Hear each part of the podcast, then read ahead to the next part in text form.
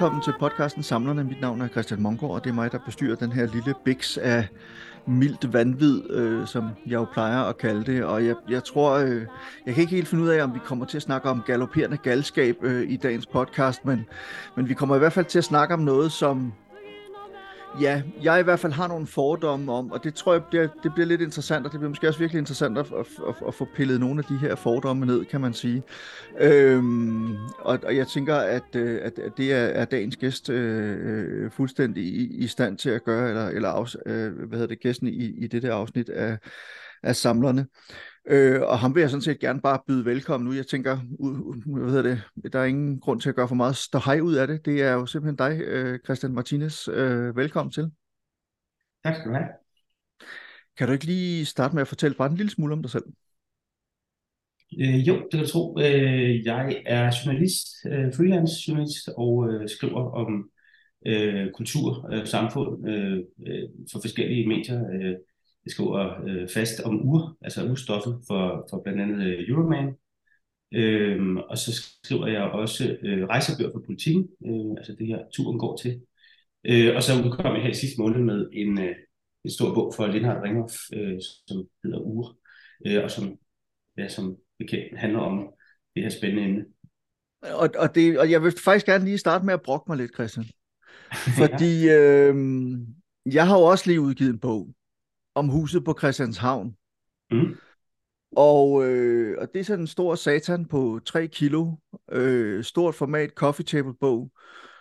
Og så tænker jeg, da jeg hører om din bog, øh, Ure, så tænker jeg, at den kan i hvert fald ikke være lige så stor og lige så tung som min bog om øh, huset på Christianshavn. Der er jo sådan lidt prestige i blandt os coffee table book forfattere, hvem laver den største bog. Jeg siger ikke, hvad det, hvad det kan minde om, hvad det er, vi måler her, men, men der er jo sådan lidt konkurrence.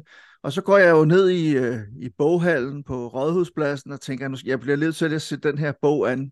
Og så finder jeg ud af, at den jo fandme er lige så stor som min. Og jeg tror oven i købet, at den er tykkere og tungere. Og det, er, det kan jeg simpelthen ikke acceptere, Christian. Altså. Jamen, det er jeg fuldt ked af. Det, øh, men altså, der er sådan landet bare 400 sider ja. Øhm, den er utrolig lækker, det må jeg sige, og det er jo simpelthen, øh, altså det er jo også et ikonisk billede, der er på forsiden. Jeg ved ikke, om du selv vil beskrive, hvad det er, vi ser på forsiden af, af bogen, som jo altså bare hedder Ure. Ja, øh, jo, manden på forsiden, det er øh, Paul Newman, ingen andre, øh, ingen ringer.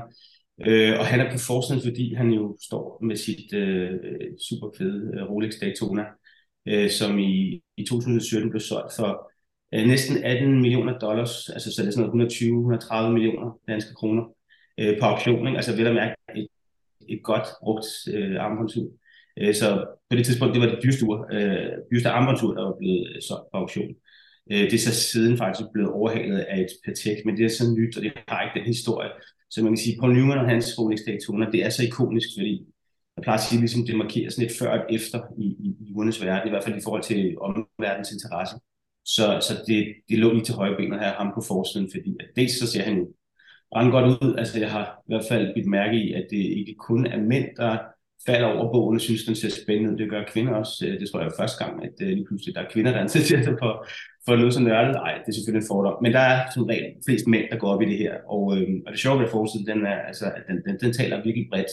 Øh, ikke mindst fordi han, er, han, han var en, en, en speciel karakter, ikke en skuespiller, og og racerkører, og så, og så er den her helt specielle historie med, med hans Rolex Daytona, som jeg ved ikke, vi kan komme ind på det lidt senere, hvis du har lyst til at høre den, men det er jo sådan en længere historie. Meget gerne, ja. Jamen, øh, øh, og, og, og, og det er jo, altså, det er jo, han er jo godt blik, blikfang, altså de der, øh, øh, øh, hvad hedder det, stålblå øjne, han har, og, og han sidder der og kigger direkte ud på, øh, når man står med bogen, ikke? Du ved, man connecter virkelig med Paul Newman her, og tænker, han er simpelthen for cool, og det er han også bare. Altså, han er jo Mr. Cool ja. et eller andet sted, ikke? Det må man sige. Og et eller andet sted, så tager det også ind i den der altså Hollywood-kultur, at det, det, det, som jeg også ville med bogen, det var, at det skulle ikke kun handle om, om det ultranørdede, altså om, om urværket og, og, og det tekniske. Det skulle også handle om, om det sådan, øh, ja, sådan lidt bredere kulturelle, øh, altså hvad siger ure om vores tid, altså fordi det er også mode, og det er accessories, og, og det er identitetsmarkører. Der ligger så meget i det der ur der, så jeg synes, at det var fedt at få øh, med forlagets hjælp selvfølgelig, en, en, øh, en figur, som folk kan identificere sig med, som ikke bare handler om, om, om at være urnørd, men måske bare altså være bredt sådan kulturelt interesseret, ikke? Og, og ligesom sådan, synes, at, at, at altså på den måde, så skulle det tale til nogle, nogle, nogle andre, end de allerede indvidede, fordi det var i hvert fald intentionen, ikke? det var at lave en bog, som også kunne interessere folk, som måske ikke vidste, at de interesserede sig for uger. Og så er det jo, øh, vi når frem til, at, at øh, det kommer måske ikke som den store overraskelse, men at det du så også samler på, og, og den primære grund til, at, at øh, altså man kan sige, at anledningen er måske nok bogen her, men den primære grund til, at du er med i podcasten her, det er jo, at du også selv samler på uger. Og så skal jeg lige spørge, var det, var det dig, der købte det her Daytona, øh, Christian? Nej, det, det tjener mig sgu ikke nok til som freelancer. Men øh, altså, det er at der er ingen, der ved, hvem der har købt det ur der, så der går en masse rygter om, at det var Rolex selv, der havde købt det for at skabe en masse hype om deres eget brand, men det har Rolex så afvist. Øh, de siger, at de er privat samler, og, og hvem det er, øh, om hvorvidt det der ur så ligger i et eller andet pengeskab et eller andet sted i et eksotisk land, det, det ved ingen, men altså, det er i hvert fald altså, de der næsten 18 millioner dollars. Det er mange penge hvad hedder det? Nå, altså, så, så, men men det, det interessante er jo øh, omkring hele den her auktionsverden. Jeg, jeg kommer til her i, øh, i tredje sæson af Samlerne, som jeg kalder det. Øh, der, der, mm. der snakker jeg også med en mand, der hedder Morten Lykkegaard, som, øh, øh, som er tegneseriesamler, altså en god venner, som jeg tidligere har haft med i podcasten også. Men vi snakker meget om det her med de her hypede markeder, der ligesom er for tiden, altså også med alle de her kryptomillioner der, og milliarder, der har været i omløb og sådan noget. Men, og der snakker vi både baseballkort, og vi snakker Pokémon-kort, vi snakker øh, original tegneseriekunst og tegneserier i, øh, i, i, i virkelig høj stand, og det, det er også rekvisitter fra film, og det er alt muligt, som der ligesom er en ret meget hype omkring, og hvor man har fornemmelsen af, at der indimellem sidder nogen, både auktionshuse, men også bare nogle meget rige mennesker, enten at tænker på det her som en investering, eller forsøger at presse nogle priser op i håbet om, at de sig selv kan komme af med deres skidt til en meget høj pris på et eller andet tidspunkt. Øh, så, og, og det er jo lige så snart man har med så høje beløb her at gøre, så vil der jo altid være sådan en eller anden form for, for mistanke om sådan nogle ting. Ja. Øhm, jeg ved ikke, var det spørgsmål i det? Nej, jeg, jeg, jeg ved ikke, altså, hvordan, hvordan tænker du selv? Altså, lad os, hvis vi lige tager den del af det, altså nu, nu er det ikke fordi, at du skal sidde her og, og, og kaste øh, beskyldninger til højre og venstre eller noget som helst andet, men, men den der, altså jeg tænker bare, at det er jo en verden, vi kommer lidt ind på det der med, at det behøver ikke at være dyrt at samle på uger. Det er en af de fordomme, jeg har haft, og især når jeg hører om, hvor mange millioner man pludselig kan sælge sådan et, et, et Paul Newmans øh, godt brugte Daytona for, ikke? eller Rolex for. Men men der er jo mange penge involveret i den her hobby eller i det her samleri, og det er investeringer for mange mennesker. Det er statussymboler, det er accessories, det er Hollywood bling bling og sådan noget. Er der meget svindel? Er der meget manipulation? Er der meget sådan på den måde altså lyssky øh, øh doing, goings on i, i den verden, tror du?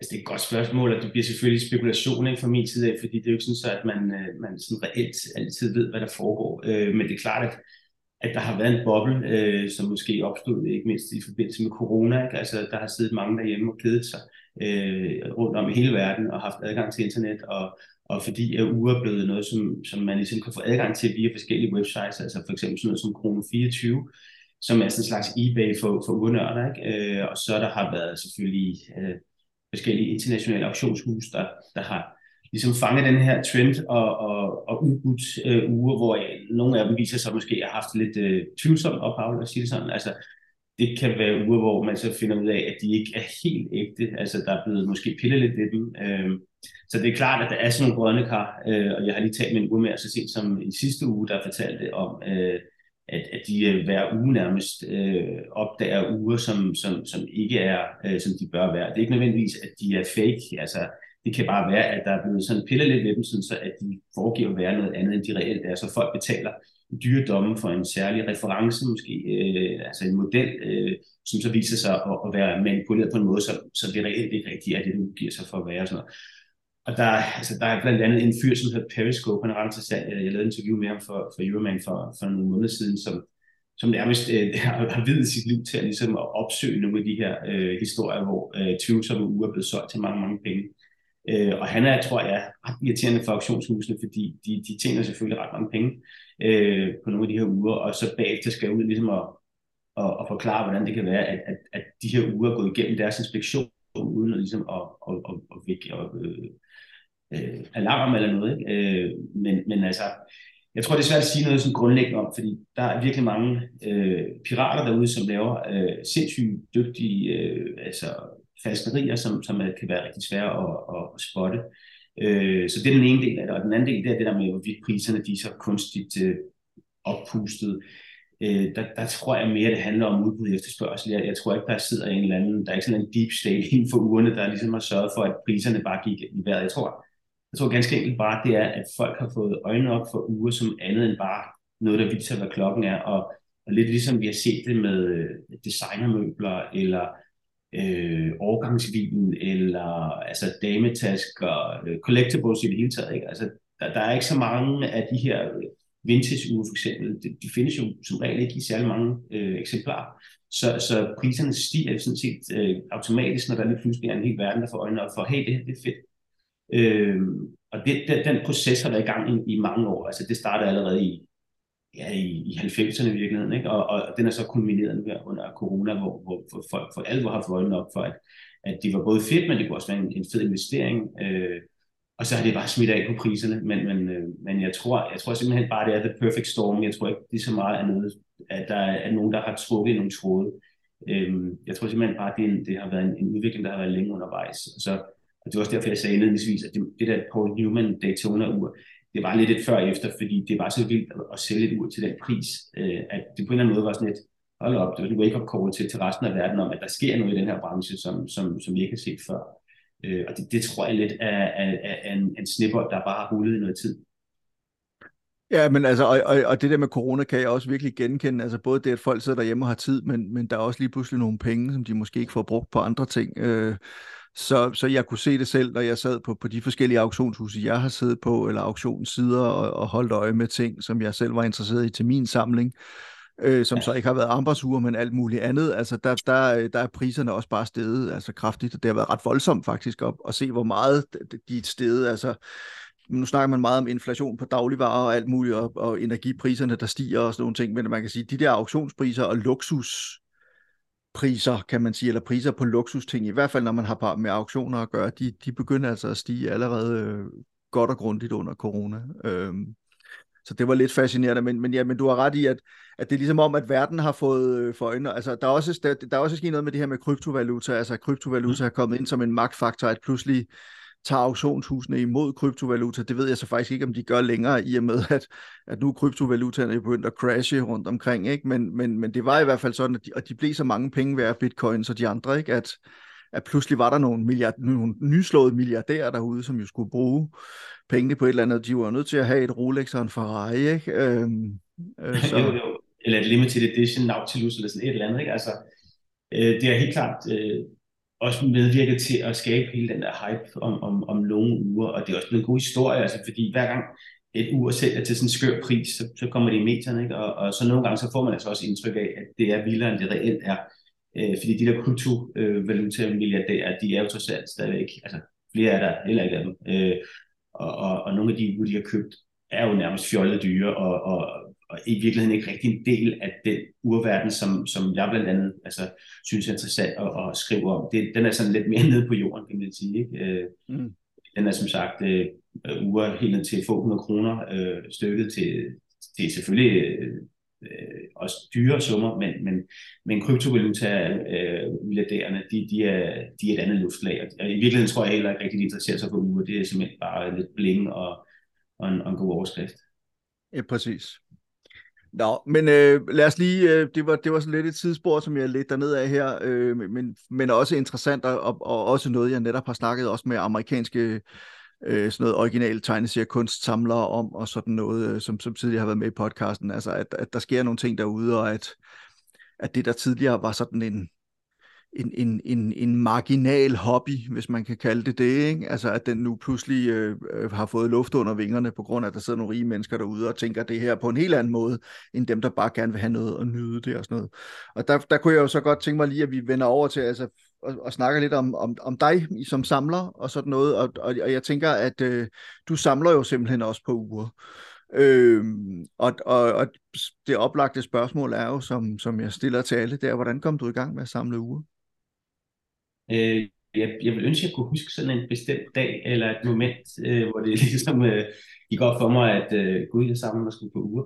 Øh, jeg tror, det lange svar er sikkert, at, at øh, det opstår ligesom, som, som sådan noget gør, altså sådan lidt ubevidst øh, og lidt flydende. Øh, altså min, øh, jeg tror, min, min far han introducerede mig for, for ugernes verden ved ligesom at lære mig at trække øh, et, øh, sådan et vægur. Vi havde sådan et, øh, som vi stadigvæk har i sådan et, et pendulur, øh, hvis du forestiller dig sådan en, sådan en relativt stor, stort ur, der hænger på væggen. Øh, ikke sådan Bornholmer-agtigt, det er sådan lidt mere clean, lidt mere minimalistisk, men, men, øh, men det her ur, det, øh, det, det skal trækkes op øh, en gang i døgnet, og, og det skal man bruge sådan en stor messingnøgle til.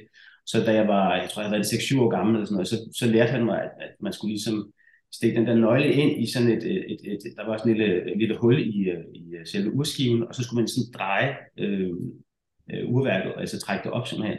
Så det var sådan meget, øh, jamen det var sådan nærmest sådan en, øh, ligesom at slå græs, eller eller øh, vaske op. Det var sådan en eller anden form for daglig pligt. Ikke? Altså, det var ikke altid, jeg synes, det var lidt sjovt, tror jeg. Altså, men jeg kan bare huske, at, at den der, ligesom når man smækker en bil, der, der var et tilfredsstillende ved den der mekanik, der ligesom drejede, man kunne fornemme, at der var nogle tandhjul, der snurrede, og, og så når man ligesom havde trukket op, så måtte man ikke trække det for hårdt op, fordi så risikerer man jo ligesom at ødelægge udværket. Ikke? Så, så der, der, var en eller anden idé der om, at det var, det var ansvarsfuldt og, og, og, og samtidig også en daglig pligt. Og så tror jeg bare, at, at det ligesom gik derfra slag slag med, en interesse for, for armbåndsure, hvor, hvor jeg kan huske, at, øh, at øh, jeg var vokset op i, altså som barn i 80'erne, der, der kom uh, smart uh, watches til, uh, altså snyder, ikke smart watches, uh, swatches, altså, som jo var billige dengang, og som var sådan lidt en revolution, ikke? Lige pludselig kunne man få et, et batteridrevet ur med nogle funky farver og nogle short designs. Og, og, og gennemsigtige, og man kunne se mekanikken og ja, urværket ja, og alt det der, ja. Og det var, altså, jeg vidste jo ikke dengang, hvor revolutionerende det egentlig var. Jeg synes bare, de var fede. Og, og det her med, altså Swatch står egentlig for second watch, ikke? Altså, så det er dit andet ur, eller et andet ur, som man kan sige, det, det laver op til lidt, hvilket er lidt fy i dag, men sådan lidt en brug og smid væk kultur, ikke? så man, man havde ikke længere bare et ur, man havde måske flere, og de skulle passe til ens outfit, og, øh, og de var jo billige, ikke? så jeg kan bare huske, at jeg synes, de var fede, og, og de kom i sådan nogle gennemsigtige øh, jeg ved ikke, om du kan huske de der plastik øh. Om jeg har selv haft i hvert fald et par stykker af de der swatches dengang, ja. også i 80'erne. Ikke? Ja. ja, jeg tror, de fleste af os, der voksede op øh, i den tid, kan huske dem som noget helt specielt. Altså, det var ligesom Converse, eller altså sko, ikke? Eller, øh, ikke... Øh, Tong Tong, eller øh, Basic, eller, eller hvad de hedder, alle de der, øh, hvad hedder det, Salomon rygsække, og... Ja, ja, og, øh, all t-shirts, eller øh, sweatshirts. Og Vans, ja. ja der er mange af de ting, som, og det, det er også det der med, at der, der er noget nostalgi i det, ikke? men altså, man kan sige, jeg tror bare, at jeg, jeg var ikke klar over, at jeg var ligesom gået i gang med en samling der, men jeg var bare gået i gang med en, øh, ja, opbygge en fascination af ugerne, ikke? Og, så, og så kan jeg huske, at øh, altså jeg, jeg er født i Barcelona, min, min, øh, jeg er spansk far og dansk mor, så jeg har ligesom levet sådan lidt i en, en pendulfart mellem Barcelona og København, og, og jeg kan huske, da vi så flyttede til Danmark, der har jeg været en 6-7 år, der, der besøgte min, øh, min øh, onkel mig øh, fra Barcelona, og han havde sådan et, øh, et øh, Rolex, øh, og det var et, sådan, øh, det, det blev kaldt sådan en, øh, det er sådan Pepsi-skive. Det, det, det er så meget specielt øh, Rolex. Øh, Submariner øh, hedder modellen. Den har sådan en blå og en rød øh, krans, som, som, som hedder Pepsi, fordi det minder lidt om, om Pepsi-Cola. Øh, anyways, det, det her ur kan jeg bare huske, jeg synes var vildt fascinerende. Øh, jeg fandt så senere ud af, at han, han sikkert havde købt det brugt i Hongkong eller sådan et eller andet, men det var sådan set underordnet. Jeg synes bare, at det der, det var for vildt. Øhm, øh, og så tror jeg, at på en eller anden måde, altså i, i hvert fald i den spanske del af familien, der har der bare altid været den her fascination af uger, så, så øh, altså min farfar havde også sådan, han havde ligesom tre ting, altså tre accessories. Øh, det ene, det var en pakke Ducados smøger, så var der en lighter, og så var der hans ur. Ikke? Øh, så det er sådan, jeg kan huske fra min barndom af, at, at, at det var ligesom, øh, det var hans øh, toolkit. Øhm, altså så, ja, hvornår jeg så egentlig blev rigtig samlet, det, det, det, det tror jeg på en eller anden måde nok skete, da jeg var i 20'erne. Der, der lige pludselig der begyndte jeg at gå meget op i øh, enkelte referencer, øh, altså bestemte typer uger, og, og, og også det der med at give nogle, jeg tror, den første gang, man betaler mange penge for noget, så går det op for en, nu er det alvor. altså nu, nu, øh, nu, nu koster det mig noget, ikke? Jeg tror i hvert fald, det er sådan en form for engagement, uh, commitment, hvor man ligesom siger, okay, nu er det ikke bare fint til ballade, nu, nu, nu er jeg faktisk uh, i med begge ben her. Og uh, det, det tror jeg, da jeg købte mit, det var nok mit første uh, Rolex, det var sådan et, et, et uh, Rolex Air King, uh, som Jeg gav 9.000 kroner for, kan jeg huske, uh, og det er måske en 20 år siden. uh, så jeg synes, det var sindssygt mange penge. Altså jeg synes, jeg var næsten flov over at give så mange penge for et ur, når man nu kunne købe øh, øh, et ur til en, til en tiende del, som fungerede lige så godt. Men, men jeg havde bare drømt om det der uh, Rolex Air King igennem så mange år. Og så fik jeg råd til det, øh, og, øh, og det var bare, øh, ja, det var, tror jeg lidt, det var for mig at se, det var ligesom, der, der startede jeg sådan rigtig sådan for alvor. Øh, øh, og det var brugt, altså det var, det var, det var godt brugt faktisk, øh, så jeg måtte købe et linke, altså en rem til det sådan, separat, øh, også for, for, for, fra Rolex. Øh, Øh, men det var stadig til at betale for mig, selvom jeg som sagt synes, det var, det var crazy mange penge, og, og, øh, og jeg har aldrig synes, det var spændende det her med, at hvor mange penge er dit ur værd. Jeg synes nærmest, det er sådan, altså økonomien i urenes verden, er, er, det er ikke rigtigt det, der, der optager mig. Så jeg synes faktisk, det var lidt pinligt at skulle fortælle folk, hvis der var nogen spurgt, øh, hvad, hvad jeg havde givet for det, fordi det, det, det synes jeg på en eller anden måde bare var amoralsk næsten. Ikke? Øh, men, øh, men ja, jeg tror, det var det omkring øh, der, de der snart 20 år siden, der fandt jeg ligesom ud af, okay, nu, nu har jeg efterhånden en håndfuld uger, øh, som, som efterhånden må kaldes for en samling. Ikke? Og man plejer at sige, hvis man er urnørd, at du har mere end to uger, så, så har man en samling. Altså det der er jo øh, noget, noget af det, som, øh, som jo er så fascinerende også ved, at nu, nu skriver du om, du beskæftiger dig jo professionelt med uger på den måde forstå, som du selv sagde før, du skriver om uger blandt andet i, i Euroman. Du interviewer ja. samlere, øh, og, og, og nu har du skrevet den her store, øh, virkelig flotte bog, Uger, altså ikke UGR, men URE, som du selv sagde til mig på et tidspunkt, øh, som, øh, øh, som jo sådan virkelig altså, demonstrerer din passion, men også din store viden om emnet, og, og, og al den research, du har lavet i det, og alle de mennesker, du har snakket med, og sådan nogle ting. Og det er jo også noget af det, som, som øh, jeg tror, mange folk, der ikke samler, og som har svært ved at forstå folk, der samler. Noget af det, de ikke rigtig øh, er opmærksom på, det er jo faktisk, at, at noget af det fede ved at samle, det er, at man har noget, man dykker ned i, noget man researcher, noget man prøver at finde ud af mere om.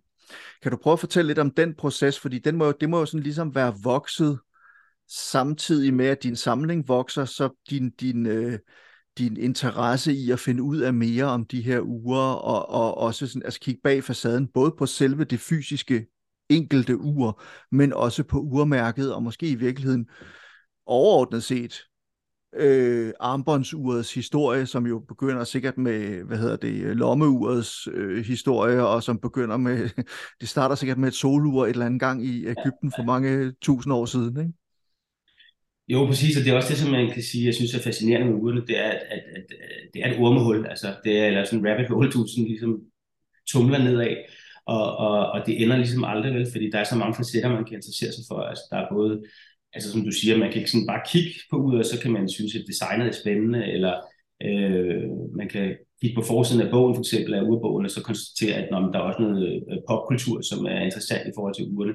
Man kan også skille ud af det, så kan man kigge ind i urværket og finde, hvor er det sindssygt, at der er en mand, der har siddet her og samlet øh, 100 plus øh, komponenter af dele, ind til sådan en, en, en lille bitte enhed, som kan være på dit håndled, og, og så måle tiden ned til få sekunders øh, altså præcision om dagen. Ikke? Altså det, det er jo sådan noget, jeg synes, der er mange facetter ved det, som, som, som, som gør, at det er bare et emne, der er for mig at se er bare udtømmeligt. Og, og, og det, jeg vil sige, altså tilfredsstillelsen er jo også det, at man, man, man bliver helt tiden klogere på et eller andet. Ikke?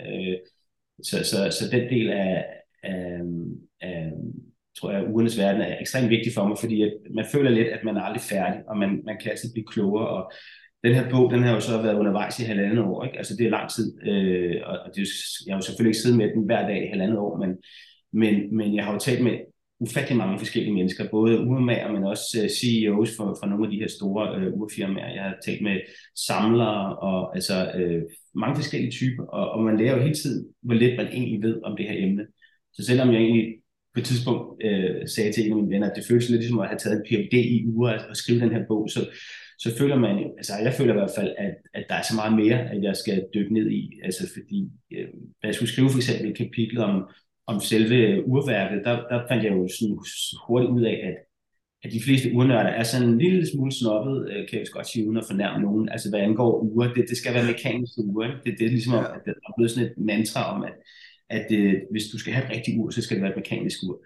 Og der er jeg sådan lidt af en anden opfattelse, fordi jeg, jeg synes også kvartsur, altså det er ure med et batteri, øh, og de er som regel billigere, ikke? Øh, de, de er jo lige så spændende, synes jeg. Altså det svarer lidt til at være sur på øh, en Tesla, fordi man synes, forbrændingsmotorer er federe, fordi de, de, øh, de har en fed lyd, og jeg kan da godt gå med på, at Øh, det er spændende med en V6-motor versus en elmotor, men de kan begge, begge dele kan noget forskelligt, og, og begge dele synes jeg er fascinerende og, og udtryk for, for en vild øh, teknologisk udvikling. Så, så jeg gjorde lidt en by ud af ligesom at sige, at jeg vil faktisk gerne lære rigtig meget om det her batteridrevne ur, fordi hvor er kærligheden til det? Altså det er jo faktisk det, som rigtig mange af os går med.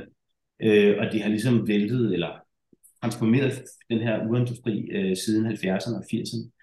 Øh, og så kunne man så også gå et skridt videre, ikke? og så sige, når man så er sådan der hedder hybridure, som kombinerer det mekaniske urværk og, og kvartsurværket. Øh, det er jo også vildt spændende. Øh, blandt andet sådan noget, øh, Seiko har lavet en teknologi, som hedder Spring Drive. Altså at forklare den teknologi, altså det, det tog man tid bare at forstå den, ikke? Men, men det er jo et eller andet sted stimulerende, at man ligesom skal sætte sig ind i det her stof, og så skal man formidle det, og, og som journalist, der synes jeg jo bare, det er fedt at, at dykke ned i det der, og prøve at, at forstå det, og så faktisk også prøve at formidle det på en sjov måde, og underholdende måde, fordi der er jo ikke nogen, der gider at høre på sådan en eller anden lektor Blomme, der sidder og fortæller om, øh, øh, om gangreserver i, i, i mekaniske urværker. Man må jo gerne, synes jeg i hvert fald, hvis det var mig, der var i den anden ende, så, så, så vil jeg sige, hvis jeg skal som modtager øh, skal sættes ind i et eller andet komplekst stof, så vil jeg gerne have, at jeg bliver taget i hånden, og jeg vil måske også endda gerne øh, have lidt grin og, og underholdelse. Ikke? Så, så, så den del af, af processen var fed for mig også, og ligesom at sige, hvordan kan vi gøre det her sjovt? Ja, og, og der tænker jeg, gudske tak og lov for den kulturelle vinkel og for Hollywood-vinklen, men vel også har jeg indtrykket af, altså, at mange af de samlere, der findes, der findes jo selvfølgelig de her formentlig ikke særlig interessante samlere, som bare har mange penge, og for hvem det netop er et accessory, det er noget bling, eller det er en investering. Men jeg har fornemmelsen af, at der også findes en del ekscentrikere i den her øh, verden, kunne jeg forestille mig, som, som øh, ja. næsten er, er, øh, kan leve op til, altså, til, til ugerne i sig selv, sådan i ekscentricitet, eller i, i kompleksitet, eller i sådan, øh, øh, hvor kulørt det hele er på en eller anden måde. Ja, ja og det er det, som jeg vil sige, det, at, at man kommer i berøring med så mange spændende øh, karakterer, når man, når man øh, dyrker det her stof, og når man skriver sådan en bog her, det, det har også været øh, vanvittigt underholdende. Altså, altså originaler, øh, altså der er simpelthen så mange af dem i den her øh, urverden, fordi jeg tror, at der skal en særlig type til at give så mange penge for noget, som dybest set er, er, er unødvendigt. Ikke? At vi kan alle sammen se, hvad klokken er på vores smartphone, øh, i øvrigt langt mere præcis som regel. Ikke? Øh, så der skal en særlig karakter til ligesom at sige, at jeg smider sgu lige 100.000 efter et, et ur, som altså, det giver ikke nogen mening, i hvert fald ikke rationelt. Så, så dem, der gør det, det, det er sådan nogle folk, som, som tænker en lille smule anderledes, har lidt krøllede hjerner, og det, det er som regel, altså nu laver jeg også en, en, øh, en, øh, en serie om samlere faktisk til, til Euroman, øh, som, som handler, øh, ja, som egentlig fokuserer på forskellige samlere af et bestemt urmærke. Og der har jeg lige talt med en samler af Patek Philippe, som jo måske er et af de mest eksklusive og i hvert fald dyreste urbrands overhovedet.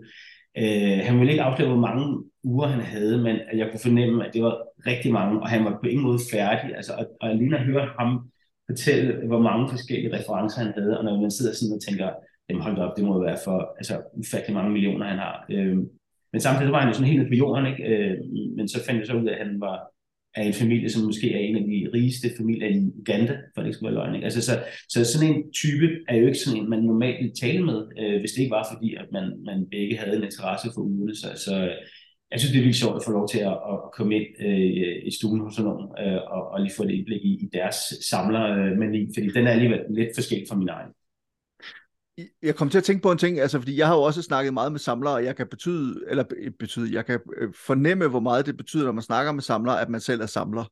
Ja. I at du selv ved så meget om ugerne og samler på uger, kan du mærke, altså er det med til at bryde en eller anden form for is i, i forhold til det her mennesker? Altså er det med til at skaffe dig en adgang, du tror du ellers ikke ville have haft?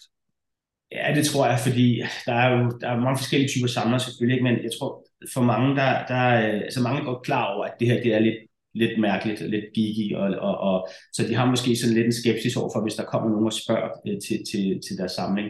Øh, der er også nogen, der altså, decideret ikke har lyst til at tale om deres samling, fordi at hvis de nu har en kostbar samling, så er det ikke noget, man har, måske har lyst til at, at reklamere med. Altså, der er ikke nogen, der har lyst til at få indbrud eller blive slået ned på gaden. Øh, så, så der er helt klart en skepsis, øh, øh, men, men det er klart, hvis man kommer som, og har skrevet en bog som den her, eller i det hele taget bare øh, præsenterer sig selv som samler, så, så er det som om, at, at så er man øh, lidt med i klubben, og så forstår man det her. Så stiller man heller måske som, sådan nogle lidt fjollede spørgsmål, øh, selvom i min bog er det ikke rigtig nogle dumme spørgsmål, men alligevel.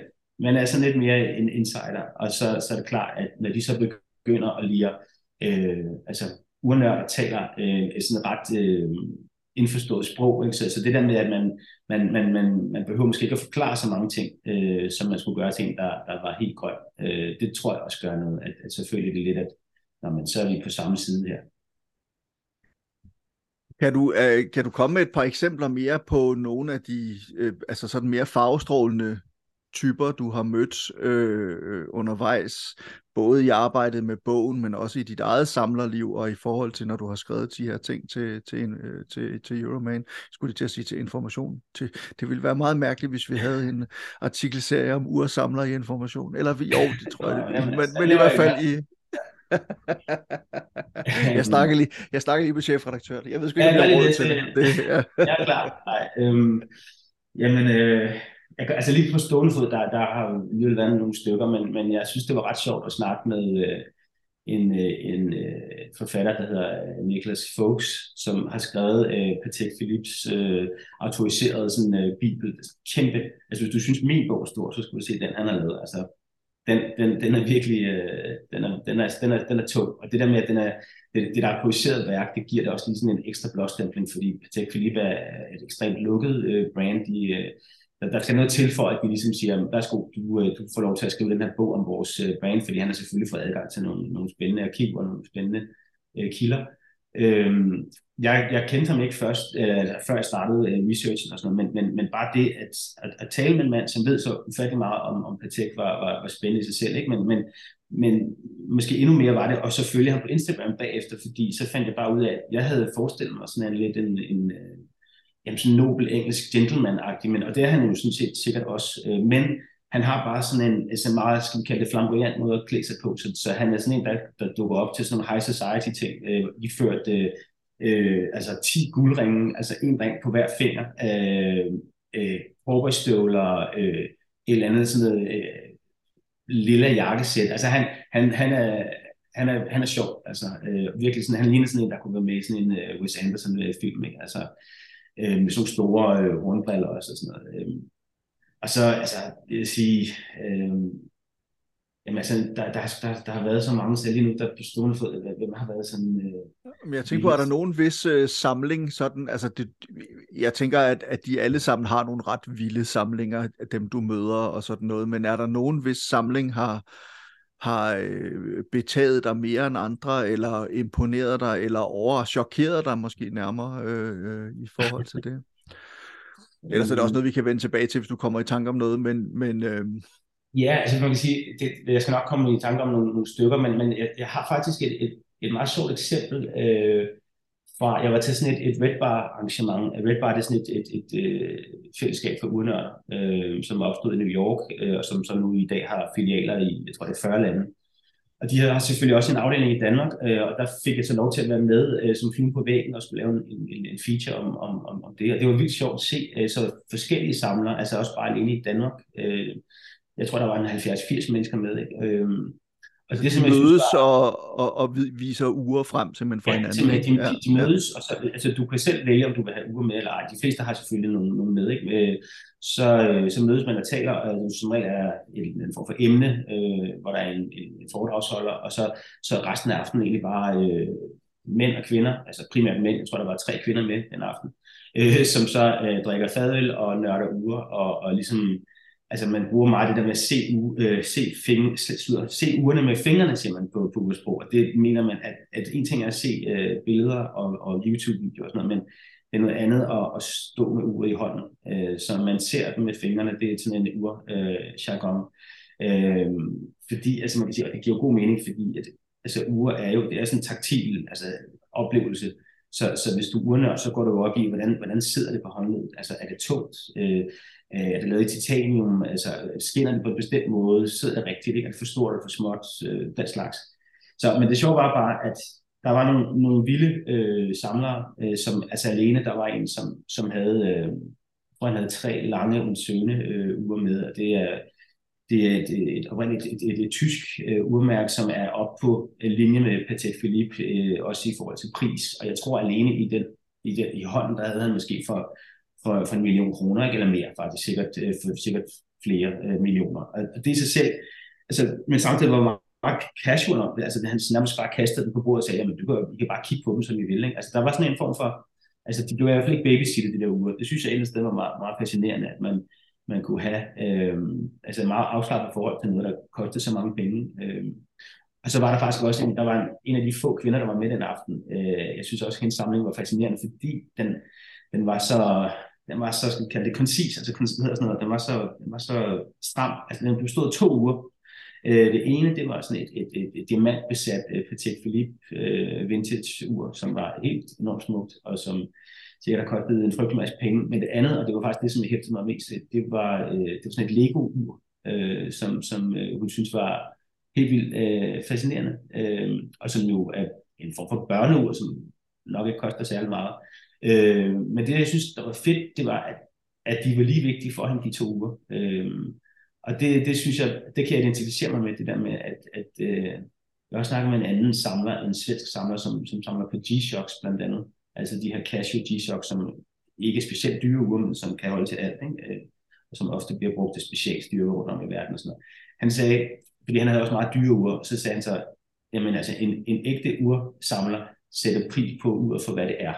Altså underforstået, du kan sagtens sætte pris på, på det meget eksklusive, dyre og håndlaget, men du kan så sandelig også synes, at et, øh, et plastikur til 250 kroner øh, købt på øh, Amazon øh, er lige så fedt. Øh, det, det handler bare om, at man ligesom connecter eller klikker med det. Ikke? Øh, så, så man kan sige, jeg synes jo tit, at, at når man taler om vilde samlinger, så er det ikke nødvendigvis den, der er størst eller dyrest. Det er sådan nogle, som regel, så synes jeg, at det er fedest at høre folk, som har en passioneret øh, holdning til, til, til lige præcis det, de har. Og, og det er også tit derfor, jeg synes, at altså, altså, nye samlere er, er tit rigtig interessante, fordi de har, de har den der sult, ikke? altså den der med, at de skal bare altså, hele vejen igennem.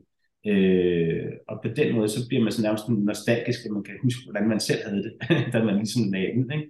hvor man sådan er blevet lidt øh, op i årene og tænker, ah, behøver jeg egentlig det? Det gør jeg måske ikke rigtigt. Altså, øh, man finder ud af, at man bliver ikke gladere af at købe det næste ur. Øh, sådan har jeg det i hvert fald. Og, og, og, og så, så derfor så tror jeg, jeg bliver nok lidt imponeret af nogle andre parametre i dag, når, når jeg møder folk, og, og, som har en samling. Og, øh, og, og som regel, så synes jeg faktisk, at, at samlere, der samler på lidt, altså på de der ikke helt uopnåelige uger, de, de er som regel øh, øh, sjovest at snakke med, øh, og de er som regel også meget mere passionerede. Øh, Altså folk, der samler på psycho altså, som ikke nødvendigvis koster øh, særlig meget, øh, det, det er et af de mest passionerede urfællesskaber. Øh, det samme gælder Oris, som, som øh, koster lidt mere, øh, men, men, men stadig er til at, at betale. Den type samler øh, er, er, er super interessant, synes jeg, fordi de netop, øh, der er ikke noget snopperi. Det, er sådan, det, det, det handler om passion for uret. Ikke? Der er vel også nogen, der samler på Swatch-ure, er der ikke det? Jo, øh, jeg talte faktisk så sent som, ja, det var en sidste måned, hvor jeg talte med en, øh, han er en dansk forhandler af brugte øh, så, uger, og han, han har købt en del uh, brugt, altså sådan gamle uh, Swatch-ure, som hvis man finder det rigtige, så kan man faktisk godt uh, altså tjene lidt på dem, så, så, så er ikke, at de stikker helt af priserne, men, men, uh, men de findes derude, altså ligesom der findes samler af, af hvad som helst. Men jeg vil så sige, Swatch er gået en lille smule bag om dansen, det er ikke uh, desværre længere det, det der øh, super eftertragtede øh, urbrand, som det var engang. Det, var, det havde sin tid, øh, og så bræst boblen, ikke? Men, men, øh, men det, havde en, øh, det havde nogle gode år. Den der verden, er den delt op i dem, der køber nye uger, og så dem, der køber vintage uger, eller er det mere blandet? Fordi jeg, altså det, det, jeg jo kan se for eksempel, det er, når for eksempel Rolex, de lancerer et nyt ur eller et eller andet, så skal man jo nærmest skrives på, øh, på, øh, på venteliste, og så skal man vente, jeg ved ikke hvor længe, for at få lov til at købe et ur. Altså det, det er ikke bare lige at gå ind i en urbutik øh, på Stor Kongensgade i, i København, lige ved siden af information i øvrigt, og så mm. købe et, et, øh, et, et, et dyrt ur. Altså nogle gange, så skal der lidt mere til. Så, men jeg tænker bare, er der, er der forskel på den der, altså på, på dem, der samler på vintage, og så dem, der samler på de nye ure, eller er det en, en, en solid blanding af det hele? Mm, altså, jeg tror, i bund og grund, så er det, så er der nok to adskilte grupper. Ikke? Øh, ja, selvfølgelig overlapper de nogle gange. Der er masser, der har helt nye uger, som, som måske også er meget interesseret i, i vintage-uger. Men, men jeg tror, jeg tror, de fleste enten øh, er til det ene eller det andet. Så, så hvis man... Øh, og igen, det kommer også an på, hvilken brand man taler om. For jeg, jeg, jeg kan huske, øh, jeg talte med en anden samler om det her med, at det er interessant at se, for eksempel Rolex øh, er, er, er en god case, fordi der, der, det er et brand, alle kender, og, og et eller andet sted, så er det jo øh, måske ligesom for mange sådan det ypperligste inden for luksus, øh, selvom at der jo i virkeligheden er brands, som er langt mere eksklusive. Ikke? Men i, i den brede offentlighed, der er Rolex ligesom toppen af poppen. Øh, og der er det sjovt at se, at, at der er en type Rolex-køber, som vil have det nyt, øh, altså helt sprit nyt øh, fra forhandleren. Øh, det er typisk ikke den samme, som køber øh, brugt. Øh, og så i virkeligheden, så vil jeg sige, at den gruppe, der køber brugt, dem kan du også splitte op. Du kan splitte dem op i dem, som, som bare vil have et billigere Rolex, øh, og som et, de rent faktisk kan få adgang til, uden at skulle stå 10 år på en venteliste. Øh, og så er der nostalgikerne, øh, og som rigtig vintage-nørder, som bare vil have det, som Sean Connery han har på i Dr. No, altså øh, fra 50'erne. Ikke? Øh, så, så, øh, så man kan sige, det er ret sjovt at se, øh, også du kan se på uret øh, rent fysisk, der kan du se altså et, et Rolex, øh, hvis det er vintage, har som regel øh, nogle synlige stifthuller, hedder det. Og det er sådan lidt svært at forklare, men hvis du forestiller dig en urkasse øh, fra siden, så har du sådan nogle stifthuller, øh, som du kan ligesom trykke den, hvis du har et stift, øh, så kan du ligesom trykke den her stift ind, og så kan du løsne eller øh, tage linken af, altså remmen på uret. Det kan du selv gøre, hvis du har redskabet, og det, det kan du købe øh, på nettet til ingen penge. Så, så det er relativt nemt at skifte din, din lænke. Lad os sige, at du gerne vil have en læderrem på i stedet for, eller en NATO-rem, altså sådan en øh, nylonrem på, i stedet for den der stållænke. Så er det super bekvemt selv at kunne gøre det. Ikke? Øhm, og det, er sådan, det sjove er, grund til at nævne det, det er, at på nyere Rolex, der, der kan du ikke længere selv, ligesom der er den der stift, stifthullet, det, det, det er væk. Det er simpelthen, altså det er noget, som man skal til urmæren for at få fjernet, fordi altså hvis du skal fjerne længden. Og det gør det jo fordi, at det bliver mere smooth, det bliver sådan lidt mere, måske i gode sådan, et, et, et pænere ur. Øh, det bliver i hvert fald lidt mere luksuriøst at se på, ikke? hvor i gamle dage, der var det det her med, at der var nogle stifthuller, du trykkede den bare ind, så skiftede du din rem, end of story. Øh, så på den måde, så kan man sige, det gamle Rolex, det var for dengang, det var sådan et, det man kalder et tool watch, altså sådan et ur, der skulle bruges i felten ikke? til lidt af hvert. Og det nye Rolex, det taler bare til en anden forbruger, ikke, som ikke skal bruge det øh, til at dykke eller bjergbestige, men nej, nej, vedkommende skal bruge det til at, at, at se godt ud, når, når man kører øh, ned ad strandvejen, ikke? altså agtigt, hvis jeg skal sådan være lidt grov. Ikke? Men, men, men man kan sige, så derfor, hvis du er til den uden eller med stiftspiller, det siger lidt om, hvad du bruger ud til, og, og, og måske også, hvordan du gerne vil ses. Ikke? Fordi i bund og grund, så handler meget det her med, med ugerne jo også lidt om, om i scenesættelse, ikke? og hvordan man gerne vil, vil, vil opfattes. Øh. Så, så jeg vil sige, øh, jeg kunne ikke tænke mig selv for eksempel at købe et nyt Rolex. Jeg synes simpelthen ikke, de er fede nok. Jeg synes, de gamle er, er så meget øh, smukkere og mere underspillet. Øh, så, så, øh, så jeg vil sige, øh, for at svare på spørgsmålet, spørgsmål, jeg tror, jeg tror enten er man til det nye, eller også er man til, til, til vintage. Du, du snakkede til at, at begynde med lidt om, og du nævnte, nu nævnte du lige Sean Connerys øh, Rolex i, i Dr. No, og vi har, øh, hvad hedder det, Paul Newmans Rolex her på forsiden af, af din bog øh, altså sådan hele den der populærkulturelle vinkel, og det her med ugerne også som sådan et, et billede på, på den verden, vi lever i, eller den tid, vi lever i, og sådan noget. Kan du prøve at snakke lidt mere om det, hvad fascinationen er der, og hvad, altså, hvad, hvad, hvad siger de her uger om, altså at, har det, har det også noget at gøre med for eksempel det der med, at på et tidspunkt, der var de her dyre uger, der, der var det i virkeligheden, fordi de også bare var lavet, altså made to last, altså det, det var nu, man kunne tage med i felten, og man kunne bruge dem, og, og de holdt, og hvis man passede på dem og sådan noget, så kunne man have dem hele livet. Og i dag er det så blevet noget helt andet, så det er blevet et accessory i stedet for, øh, eller et statussymbol, eller et eller andet den stil. Altså er det også ligesom det, du mener med, at, at det, det udtrykker tiden, eller og hvordan tiden forandrer sig? Ja, det, det, det, det synes jeg i hvert fald. Altså, det er i hvert fald tankevækkende, at, at det Rolex øh, Daytona, som, som Paul Newman han gik med, det kostede 250 dollars dengang, ikke? altså i 80'erne. Altså det er jo ret sindssygt at tænke på, at, at, at det så i dag er blevet, altså hvis du, du kan ikke engang komme i nærheden af de der Daytonas, øh, altså slet ikke, altså selvfølgelig de der, altså fra, fra, fra altså Paul Newmans egne, øh, altså den reference er ret specifik, men, men heller ikke de nye Daytonas, fordi det er blevet, øh, det er blevet sådan et statement mere, mere end noget andet. Øh, så, så det er vel bare, som sagt, det er sådan lidt den der selvisensættelse, hvor man kan sige, jeg tror, en, øh, en gang var det lidt mere, øh, ja, et praktisk værktøj. I dag er det bare blevet sådan en del af ens uniform. Øh, og så er der kommet hele den der, man skal ligesom markere, at man, man har nået en milepæl. Det kan være inden for øh, job, eller folk plejer hvis de skal giftes, eller få børn, eller så, så bliver det sådan en form for, øh, jamen, så bliver det sådan en gave, man giver sig selv, som, som, som markerer altså, luksus, og på en eller anden måde øh, markerer øh, nogle særlige datoer i ens liv. Og, og der tror jeg bare på en eller anden måde, at det på godt og ondt er bare blevet sådan en, ja, lidt et, et, et statement øh, mere end bare et ur, man er på. Ikke? Øh, men det er også det, der gør det fascinerende. Jeg sad lige og kom til, jeg har lige genset, øh, vi, sidder her og snakker øh, ja, ni dage inden jul, og øh, jeg har lige genset øh, Die Hard, hvor, øh, hvad hedder det, John McClanes kone, Holly, hun jo arbejder for det her øh, japanske firma, og så er der ham, Ellie, sin kollega, som da han møder John første gang, straks øh, praler med, at, at øh, Johns kone jo har fået en, en, en, en flidspræmie, om jeg så må sige, af firmaet, og det er et Rolex. Mm. Altså, du, det, det, det er jo på den måde, at har du fuldstændig ret i, du, du sagde det også før, det der med, at Rolex er ligesom, når du nævner det for folk, så, så ved man automatisk, hvad det er, og man ved, det er dyrt, og, det er, øh, og der er status i det.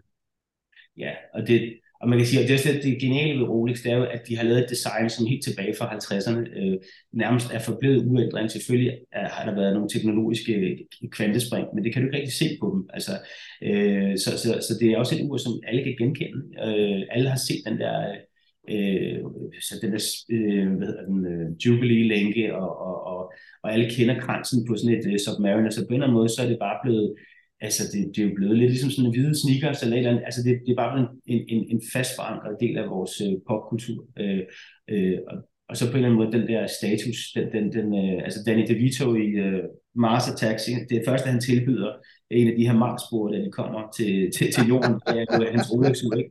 Here, you want my Rolex, go ahead, ikke? Altså, så det er ligesom om, at det er blevet sådan, altså det er så, som jeg også skrev i bogen, det er nærmest sådan en universelt gangbar valuta, ikke? Altså, øh, og det, det er jo et skift, hvor, hvor, hvor øh, man kan sige, Rolex er altid sådan lidt en special case, fordi at, at det på en eller anden måde øh, springer altid rammerne, øh, og, og lidt kører sit, så lever sit eget liv i virkeligheden. Ikke? Men, men, øh, øh, men der er ingen tvivl om, at, at det er blevet en, en luksus, øh, som det ikke var tidligere, øh, hvor det bare var noget, der skulle bruges og bruges hårdt. Altså i dag, der vil jeg gætte på, at de fleste, der har købt et nyt Rolex, de tager det af, inden de går i brusebad, ikke?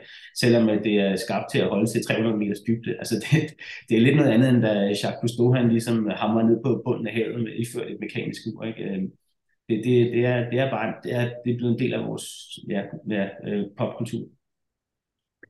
Jeg kunne godt tænke mig lige at vende, øh, vende tilbage til dig igen som samler. Mm. Øh, hvor stor er din øh, samling af uger øh, efterhånden, Christian? Jamen, den er nok en, jeg tror, jeg har en, en 12-15 uger eller sådan noget. Øh, men den er sådan uh, på retræte, altså jeg, jeg sælger ligesom ud lige så stille. Øh, så øh, jeg tror, jeg har haft 20 på et tidspunkt, og så er jeg ligesom sådan gradvist bare forsøgt ligesom at, øh, urnørende kalder det at konsolidere, altså man sådan ligesom forsøger at, at, at reducere øh, mængden af, af uger, øh, sådan så man måske har, noget, altså, har lidt, lidt færre uger, men, men lidt, lidt mere interessante uger. Øhm, og, og, og det, så det simpelthen det handler om at finde kernen af din samling lige i øjeblikket? Ja, det tror jeg. Altså, jeg, jeg har ligesom haft det der ekspanderende univers, som, som nu er, er, er sådan ligesom ved at skrumpe lidt ind igen. Øh, og øh, det er sådan sært øh, tilfredsstillende, fordi det er lidt ligesom sådan at skære fedt fra. Øh, man ligesom føler, at øh, nu, nu kommer man ind til essensen af det, og så finder man også ud af, altså, hvilke uger øh, øh, ligger bare i en boks, altså, og, og hvilke uger bliver faktisk brugt, øh, hvilke uger betyder noget for en, altså hvilke historier holder man fast ved. Øh, så, så, og det skal siges, altså det er bestemt ikke alle mine uger, der er specielt kostbare, så for mig, der, der, øh, der er det sådan lidt af værd, men altså, øh, jeg synes, der er et eller andet ved, øh, øh, altså jeg kan huske, jeg, jeg, jeg citerer ham også i bogen, altså William Gibson, øh, den kanadisk-amerikanske forfatter, ikke ham, der skrev øh, Øh, Euromancer og ja, Neuromancer, lige præcis. Øh, øhm. Burning Chrome og Mona Lisa Overdrive. Cyberpunk-trilogien, ja, præcis. præcis ja. Han er jo en ret interessant fætter, øh, må man sige, ikke? og han har sagt nogle kloge ting. Øh, og han er vist, altså det vidste jeg ikke øh, altså på forhånd, men han, han, han, er, han er en stor urnørd. Øh, og han, han har sagt på et tidspunkt, at, øh, at han faktisk på et tidspunkt har været interesseret i at få sig en ursamling Øh, han sagde bare, at det var ligesom, øh, jeg nu citerer det sådan lidt øh, frit for hukommelsen, men han sagde noget i retning af, at, at hans udsamling var, var ligesom øh, øh, et, et, en, øh, hvad sådan en byproduct, altså sådan en, en, en sideeffekt af hans øh, nysgerrighed. Ikke? Altså, øh, han, han, han, han sagde, jeg vil gerne have en uddannelse, jeg vil ikke have en, en udsamling. Så, så det var egentlig hans interesse og hans nysgerrighed, der ligesom drev værket, og så akkumulerede han sådan gradvis øh, flere og flere uger, men, men det var på et tidspunkt det, der var hans intention. Det var ligesom bare sådan en, en, en form for utilsigtet øh, virkning. Øh, øh, og det kan jeg godt følge ham i, fordi der sker noget, når man først har erhvervet sig øh, ting. Det er sådan set uanset, tror jeg, hvad man samler på. Det kan du sikkert selv identificere dig med. Altså når du først har fået tingen, så, så kan det være, øh, så har man det, man kalder honeymoon phase, i hvert fald inden for ugernes verden. Så er man helt ovenudlykkelig, ikke? Man er flying high, man har det bare, man har det simpelthen så godt, og man synes bare, at det her, det, det giver bare mening. Det hele, det, det falder i hak. Og så ryger man ligesom ud af den fase der, og så er man mere over i sådan en prosaisk, sådan lidt, når jeg er virkelig glad for det, men, men nu må vi lige se det. Og så kan du være uheldig at ende i den der skrækkelige tilstand, som bare hedder, hvorfor i alverden købte det her? Øh, og, og, så er det så, man skal, ja, som jeg talte med en, en anden sammenhæng, der hedder øh, Mark Cho, ham kunne vi måske tale om øh, senere, fordi han er faktisk en af dem, som måske har en af de vildeste samlinger, øh, jeg, har, jeg har talt med. Øh, han, han sagde, øh, noget i retning af, at man skulle lære at købe, og man skulle lære at sælge, øh, og ligesom på den måde lære om, om, om ugerne og hvad man kunne lide. Og det synes jeg giver enormt god mening. Øh, jeg er så bare nået dertil, at jeg vil hellere ligesom begynde nu at sælge, i stedet for at, at, at, at udvide samlingen, fordi at, at, øh, at jeg synes, at, at så får man også en anden relation til de ting, man rent faktisk har. Så det handler lidt om at nyde det, man har, i stedet for hele tiden at, at, at, at, at, ligesom at drømme om, om det, det, det der, der er, altså græsset er altid grønnere -agtigt. Jeg tror, man, Måske skal man bare være taknemmelig for det, man har, og ligesom sætte, sætte pris på det. Ikke? Det, det, det handler for, for mig ret meget om det. Ja, jeg, vi tænker overhovedet ikke ens som samler, hvor jeg så erkende. Jeg tænker bare på at købe hele tiden. Men, men der er også for mig, at der ligger der sådan ja, Det gør jeg jo også, men, men, men jeg prøver at disciplinere ja. mig selv, kan sige. Altså, jeg, jo, ja. jeg sidder jo konstant og læser om ugerne, og, og nogle gange, der, er jeg, sådan, der taler jeg med, med, med, med forskellige om, at man, man skal bytte et ur, for eksempel, ikke? Øh, et andet, som, som man kan sige, jeg prøver bare ligesom, nu, nu har jeg en regel, der hedder, hvis jeg køber et ur, så ryger der et ur ud af samlingen. Så det er sådan, at den bliver ikke større, den, den, den, den ændrer sig bare. Så, så nej, nej, så jeg kan sige, jeg prøver bare at være lidt mere disciplineret, sådan, så jeg ikke sidder med den der fornemmelse af, at om det her, det var jo i virkeligheden ikke det, jeg skulle have, have brugt mine penge på. Øh, så... Den, den, den, den disciplin er jeg ikke selv, øh, har jeg ikke selv opdyrket endnu, eller opøvet endnu. Det kan være, at det kommer på et eller andet tidspunkt. Men, men, men jeg kan godt se, hvad du mener, og for, og for mig der handler det selvfølgelig også om, at, at min samling jo efterhånden er så stor, at det jo ikke er alt, jeg kan sætte lige stor pris på, eller nyde lige meget. Øh, altså det der, det er jo næsten Marie Kondo-metoden inde for ja. samleriet, selvom Marie Kondo jo er en hver samlers marit et eller andet sted, ikke? Så, jo, så er der jo alligevel en eller anden pointe i noget af det, hun siger, det der med, at man skal kun beholde det, man er allergladest for, det giver jo også mening faktisk i forhold til en samling. Altså jeg, jeg kan sammenligne i hvert fald med, øhm, altså øh, jeg, jeg, har, jeg, jeg er meget glad for motorcykler også, altså alt hvad med mekanik at gøre, det er sådan set lige meget om, om det er miniatyrer eller, eller sådan noget. Øh, jeg kunne garanteret finde på at samle på rumfærger, hvis det kunne lade sig gøre. Ikke? Men, men jeg havde på et tidspunkt tre motorcykler, øh, og det fik jeg, altså det var sådan lidt en aha-oplevelse, fordi at, at det, det skete sådan lidt øh, hovsa-agtigt. Øh, jeg kunne lige pludselig få, få en, en, en, en motorcykel lidt billigere, end den var sat til normalt på markedet, og jeg kunne ikke sådan, at tænke, det, jeg, jeg køber det sgu. Og, og, men inden jeg tænkte mig om, så havde jeg altså tre motorcykler stående, og, øh, og jeg havde altså ikke rigtig tiden til at køre på dem. Øh, så, så, øh, så det gav mig utrolig dårlig samvittighed, det her med ikke at kunne, kunne bruge dem. Øh, og det er lidt det samme. Altså jeg skilte mig så af med to af dem, så nu er jeg, nu er jeg nede på en, øh, som er det normale, kan man sige. Men, men det er tilfredsstillende ligesom at sige, jeg beholdt den, som jeg var absolut mest glad for. og det har jeg fortrudt, og jeg har lidt på samme med ugerne, det der med, at at, at, at, fordi jeg synes, at ur er en maskine, og maskinen skal bruges på en eller anden måde. Så hvis jeg bare ved, at den, den, den bare ligger i en bankboks, øh, der, det får jeg ikke nogen glæde ud af. Altså det, på en eller anden måde, så, så giver mig, det giver mig nærmest, nærmest lidt dårligt som vidtighed, for jeg synes lidt, altså den, den skal der ud i verden, den der maskine. Den skal, den skal, den skal bruges til det, den blev skabt til. Så, så derfor så, igen, igen, det kan være, at det er sådan noget Max Weber-agtig protestantisk etik, hvor man slår sig selv i hovedet med, at oh nej, øh, man må ikke øh, have sådan et øh, skørlevnet og overforbrug og, og, og men, men i bund og grund synes jeg, det giver mening altså, at, at, at, ligesom at bruge til det, de er designet. Og det, det er nok derfor, jeg er begyndt ligesom at, at reducere lidt øh, i min. Om jeg forstår godt, hvad du mener, jeg gør jo selvfølgelig også det, jeg kan jo godt lide at gå og se på min samling, jeg kan godt lide at røre ved min samling, jeg kan godt lide at have mange af tingene hængende på væggen og sådan noget, hvis det kan lade sig gøre og så videre, ikke? Så jeg tror ikke helt, okay, vi er ikke helt så forskellige alligevel, men, men, men, jeg, kan, men jeg er ikke nået dertil, hvor jeg kan finde på at skaffe mig af med noget nu. Det, det, det kan jeg simpelthen ikke få mig selv til, det kan være, det kommer på et tidspunkt. Øhm, øh, Christian, lad mig lige spørge, hvad, hvad, altså, når du tager sådan et armbåndsur på fra din samling, altså et ur, som du elsker, og som du har brugt tid på måske at købe, eller få fat i og finde frem til, og du kender historien bag det, og, og alle sådan nogle ting, når du tager sådan et ur på, hvad, hvad, hvad er det for en følelse, du får?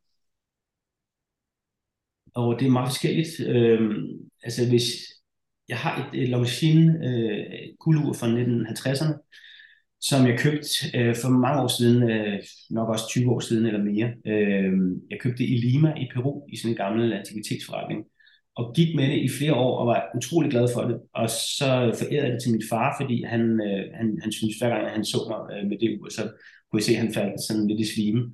Så på et tidspunkt, så forærede jeg ham det ur. Øh, og det havde han på i, i 10 år, tror jeg, og gik med det hver dag og pudsede og plejede det, og Øh, min far han døde øh, for ni år siden er nu. Øh, og øh, jeg kan bare huske, at, at det her med, at altså jeg savner ham jo hver dag, øh, og tænker på ham hver dag. Øh, vi havde et meget nært forhold, og, og det her med at have et ur, som ligesom øh, i godsøjne var hans, altså øh, det, det, det, det betyder noget, så når jeg tager det på, så tænker jeg, så føler jeg mig tæt på ham, hvis man kan sige det sådan. Ikke? Øh, men det har jeg jo ikke lyst til hver dag, så, så, så man kan sige, så tager jeg måske et, et, et, et Øh, nu har jeg set Rolex Datejust på, som, som, øh, som er 30 år gammelt, øh, og der, der kan jeg godt lide fornemmelsen af, af det er sådan et, det der Jubilee bracelet. Øh, det er sådan lidt svært at forklare, men det, for, det, det er sådan, for dem, der ikke ved det, så er det en, en lænke, der består af sådan nogle meget små øh, øh, indbyrdes forbundne øh, led, som gør, at, at øh, det ligesom former sig efter ens håndled. Øh, så, så det er det er ligesom at have sådan en eller anden form for øh, blanding af, af, brynje og korset på, på, på håndledet, hvis jeg skal sige det på lidt kinky måde. Det er, det, er, det korte lange er, det er en behagelig fornemmelse, og det føles bare, altså, det, det er bare vellavet, ikke? Altså, så den følelse af, den, den, den der klikken, når man sådan spænder det på armen, det er ligesom, når man smækker døren på en, på en lækker bil. Altså, det, det er sådan en helt æstetisk nydelse, der bare siger, mm, det her, det, det er sgu kram. Øhm, så der er den del af det, ikke? Altså, øh, og så er der også bare nogle uger, hvor, hvor øh, jeg har sådan et, øh, jeg har sådan et Grand Seiko med, med en, en, en helt speciel øh, blå urskive, som man bare øh, fortaber sig ned i, når man kigger på det. Altså jeg, jeg plejer at sige, når jeg kigger på det ur, så ser jeg ikke, hvad klokken er, så kigger jeg bare på uret, øh, fordi du forsvinder ned i det der. Og det, det er så også, man siger, en, en, øh, ja, nærmest en, en ja, æstetisk øh, fornøjelse bare at kigge på noget, der er så øh, formfuldendt og, og veldesignet. Det, det, så, det, så det er mange ting, ikke? men, men øh, ja. Jeg, jeg følger en øh, mand på YouTube, øh, hvis hans kanal hedder Wristwatch Revival. Jeg ved ikke, om du kender den, men, men han er jo sådan en, der reparerer armbåndsure, blandt andet også Rolex-ure. Og... Jo, hvor han skiller ud af og viser, hvordan han renser det og sådan noget. Ikke? Præcis, det, det er ret fascinerende, og, det, og også igen, fordi jeg har ikke selv overhovedet nogen former for armbåndsure ud over et Apple Watch, øh, så synes jeg, det, jeg synes, det er fascinerende også, fordi det er meget med det der med mekanikken, men også bare det der med at, øh, altså det der med at, at være i selskab med nogen, der ved, altså som elsker det her, og som er så passioneret omkring det, og ved, hvad det er, de laver, og som stadigvæk føler, at de er under uddannelse i en forstand. Han er jo en, han er jo en, en, en urentusiast, som har lært sig selv det her ved at studere andre mennesker på internettet og sådan noget. Men det, der egentlig var pointen med det der ting, altså skiller du nogensinde selv dine uger, eller laver noget af alt det her, eller går du så til en, en professionel urmager med dem, når der er et eller andet? Øh, nej, jeg, jeg går til en professionel, hvis, hvis der skal laves noget på ud, eller hvis det skal serviceres og sådan noget. Det, det eneste, jeg gør, det er at, at, at, at skifte remme øh, på dem. Jeg har sådan øh, lidt forskellige værktøjer til at afhængig af uret, så kan jeg pille øh, lænken eller rem af, så kan jeg skifte ud. Der er nogle uger, som er sjovere at have på en stållænke, øh, eller, eller læder, altså alt efter temperaturen, så, så kan det være rart at, at ligesom at tage, øh, at køre det rundt i sådan en rotation. Ikke? Og, så, så det gør jeg selv, men, men nej, altså, jeg, jeg, tror ikke, jeg er ikke så langt i min øh, udvikling af, at jeg ligefrem selv kan servicere mine uger. Jeg vil ønske, kunne.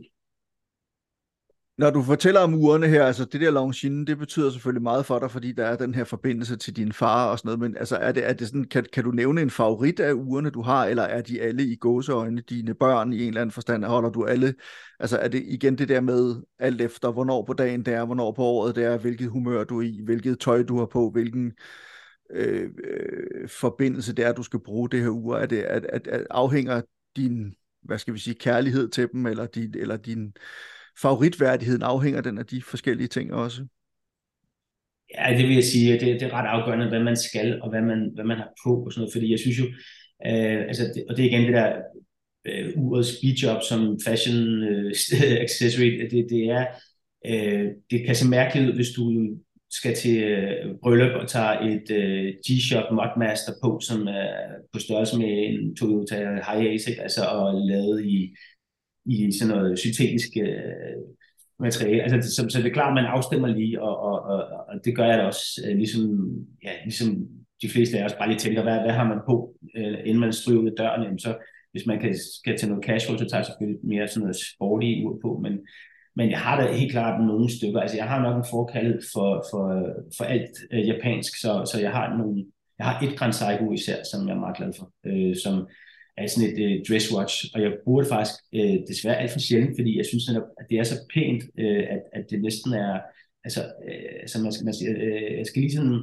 tage tilløb til at, og ligesom at kunne bære det, ellers så bærer det mig, synes jeg. Øh, men, men, men, øh, men det er nok også, fordi jeg har den her fascination af, af Japan, og, og, og den der altså, øh, benhårde, sådan nærmest zen-buddhistisk tilgang til alting, ikke? Altså, hvor, hvor det er bare så, det er så øh, perfekt og så øh, formfuldt skabt, at, at jeg, det, det synes jeg er virkelig cool. Og så, og så er der ikke nogen, der kender det. Jeg kan godt lide det der med, at, at øh, medmindre du urnør, så siger Grand Psycho der ingenting, men det er altså Psychos øh, luksusafdeling, kan man sige. Ikke? Øh, så man kan sige, ligesom øh, Toyota har Lexus øh, som sådan en deres øh, luksus øh, øh bilfabrik, så har Psycho, så, altså non-Psycho. Øhm, og, øh, men det er, altså, det er der meget få, der ved, som, altså, medmindre man er uinteresseret, så, så, så går det fuldstændig under radaren. Og, og så er vi lidt tilbage til det, som jeg også sagde indledningsvis. Jeg, kan, jeg, jeg synes ikke, det, der, jeg synes, det er synd, at man snakker meget om penge i urens verden, fordi det, det, det, det er noget andet, der gør det for mig.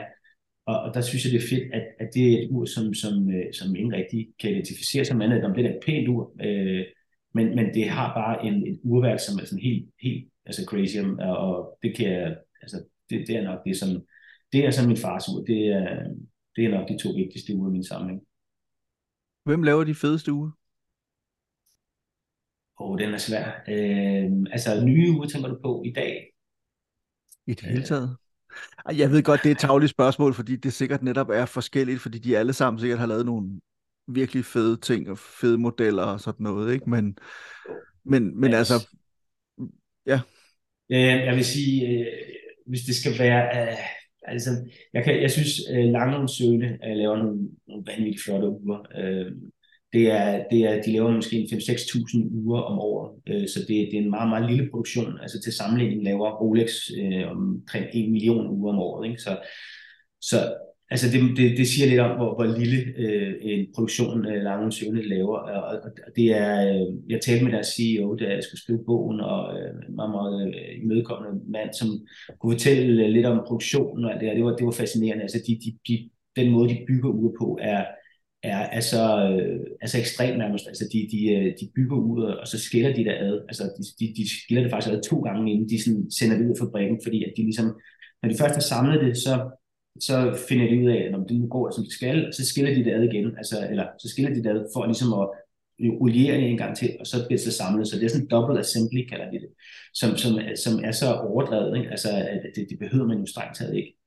Øh, og så er det exceptionelt smukke uger, så, så jeg vil sige, dem vil jeg fremhæve. Øh, og så synes jeg også et altså, Vacheron øh, Constantin, øh, som er svejsisk, øh, og det er også lidt under radaren øh, for, andre, altså alle andre end, end urnørder. Det, det, det er også exceptionelt smukke uger, men der er vi næsten over i, i sådan noget kunst, altså sådan noget øhm, altså håndsleben og graveret, øh, hvor, hvor øh, det er også meget kostbare uger, ikke? men, men øh, sige, de to brands er virkelig, øh, de kan noget. Øh, men øh, altså, jeg har ikke nogen af sådan noget, fordi det bliver simpelthen, det, det, det er alt for dyrt. Det, det, det, det koster øh, som flere hundrede tusind. Ikke? Er der et ur, du savner i din samling? Altså jeg ved godt, du sagde før, nu er du ved at, faktisk at, at skille dig af med noget af din samling, og ligesom at finde ind til kernen og sådan noget, men altså, er der et ur, og, og, og hvis du nu må nævne hvad som helst i hele verden, øh, og det kan også være et ur med en speciel historie eller et eller andet, men er der et bestemt, det behøver ikke at være det dyreste ur i verden, det kunne også netop være et, der har siddet på armen af øh, Charlize Theron eller en eller anden, øh, hvad ved jeg. Men altså, er der et ur, som ligesom, det, det, det kunne du fandme godt tænke dig i din samling?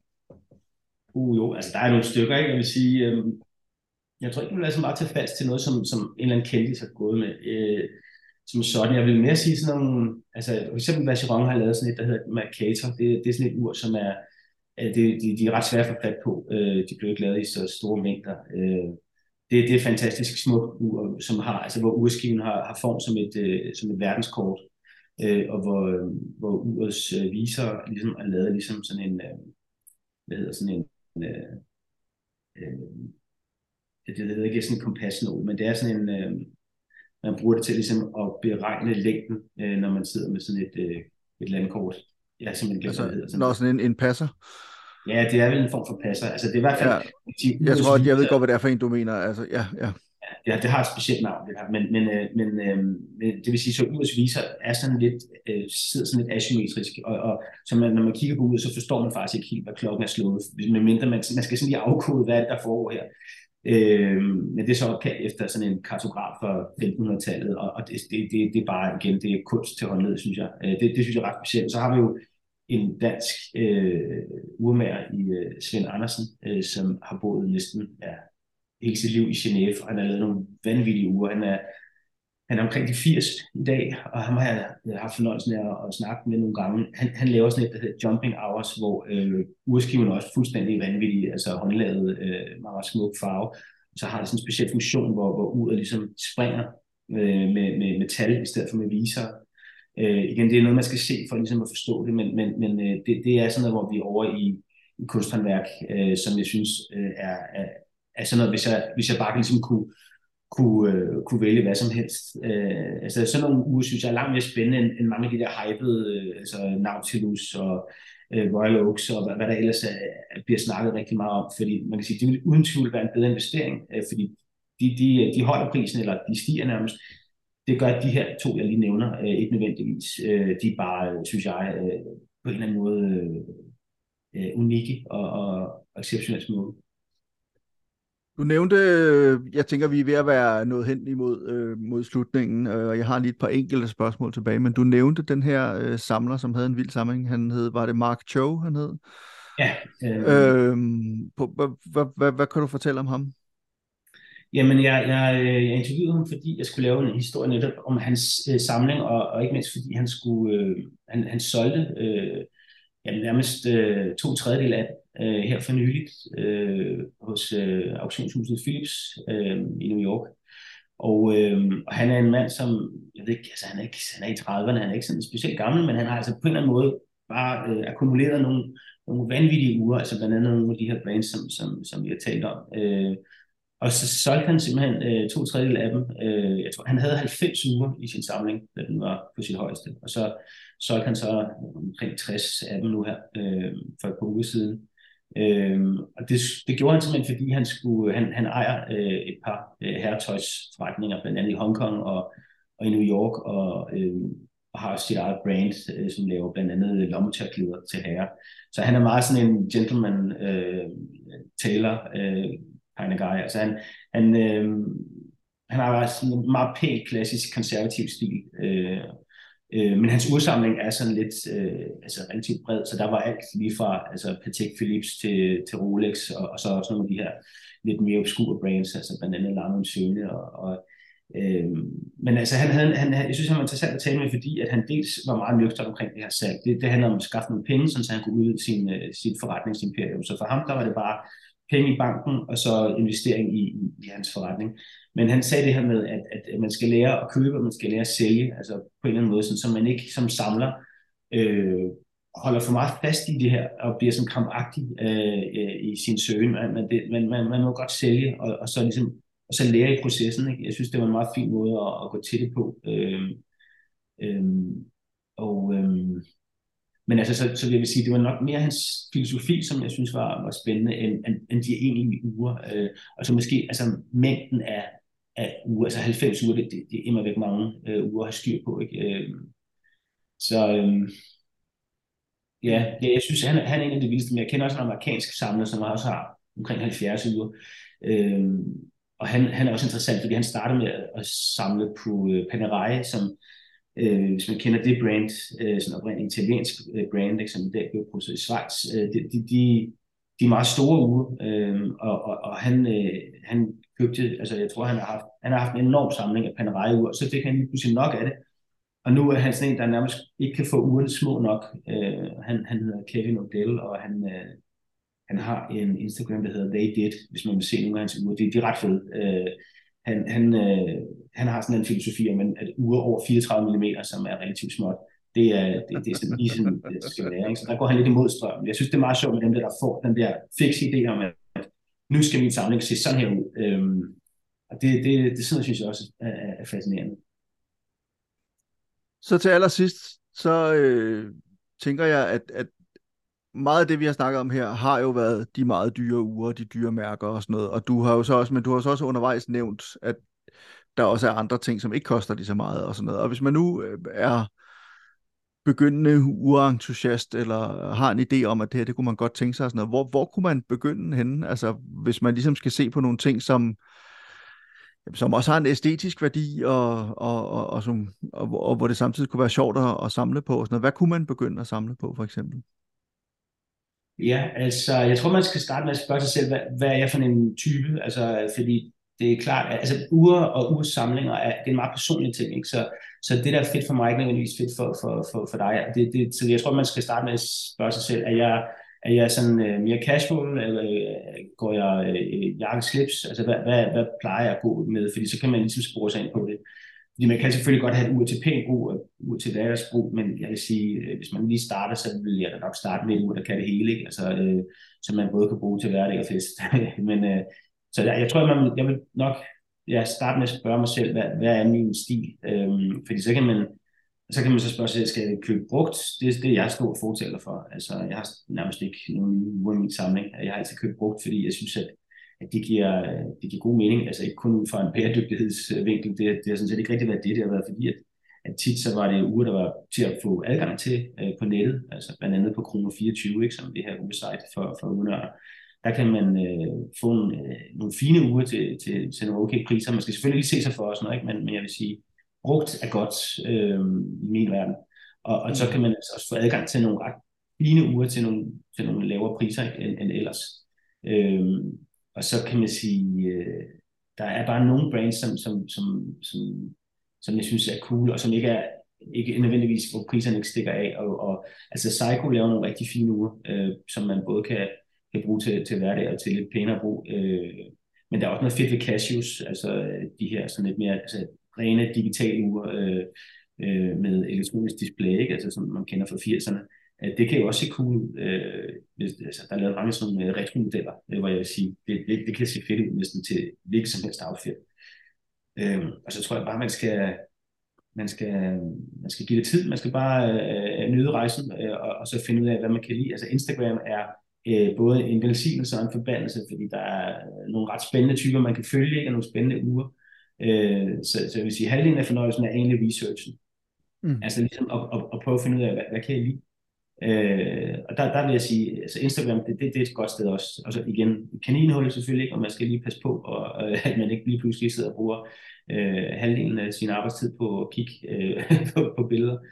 Øh, men, øh, men øh, ja, det er virkelig lidt at finde ud af, hvad, hvad, hvad kan jeg lide, hvad, hvad, hvad hvad typer jeg er. Øh, fordi der mm. findes ikke en eller anden one size fits all. Øh, Øh, jeg ved ikke, om det svarer på dit spørgsmål. Øh, jo, det men det, jo, men jeg, jeg tror, det er en god idé, altså det der med netop altså, at så gå ud og kigge på brugtmarkedet og, og, og gå i urbutikker og sådan noget, er vel også en idé, altså ligesom at se på, hvad findes der egentlig?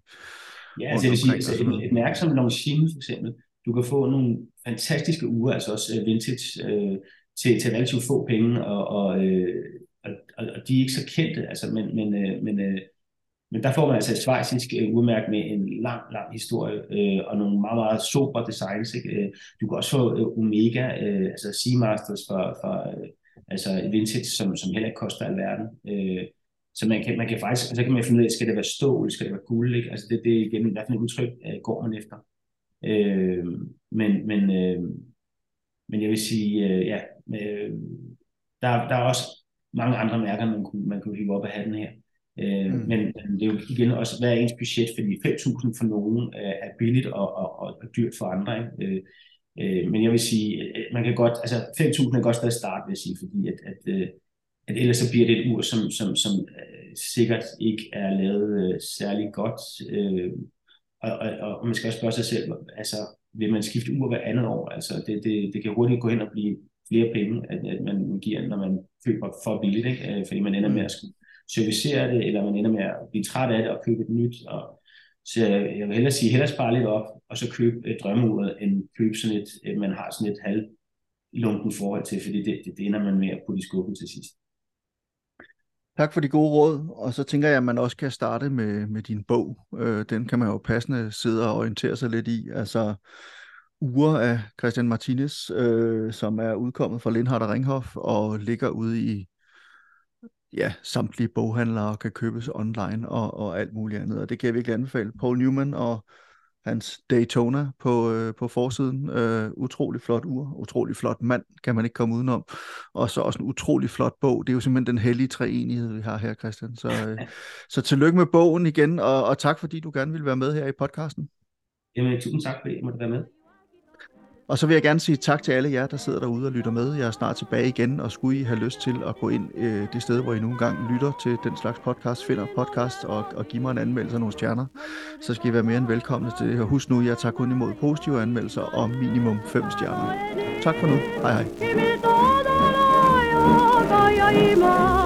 Og siger, at vi det står og gør kirke, det med kirke. 心ズキズキワクワク世界の歌楽しい歌東京ブギウギブギウギ陽気な歌東京ブギウギ